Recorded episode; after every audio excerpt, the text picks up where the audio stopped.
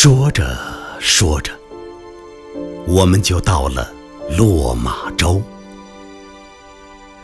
雾正升起，我们在茫然中勒马四顾，手掌开始生汗。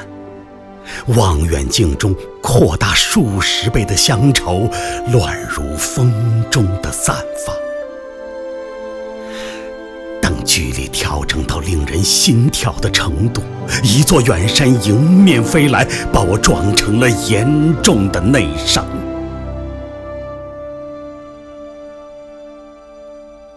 病了，病了。病得像山坡上那丛凋残的杜鹃，只剩下唯一的一朵，蹲在那块禁止越界的告示牌后面，茶歇。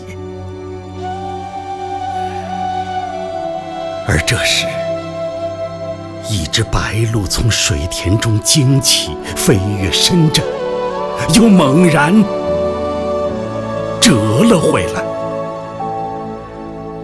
而这时，鹧鸪疑惑发音，那冒烟的啼声，一句句穿透一地三月的春寒。我被烧得双目尽赤，血脉奔张。你却竖起外衣的领子，回头问我冷还是不冷？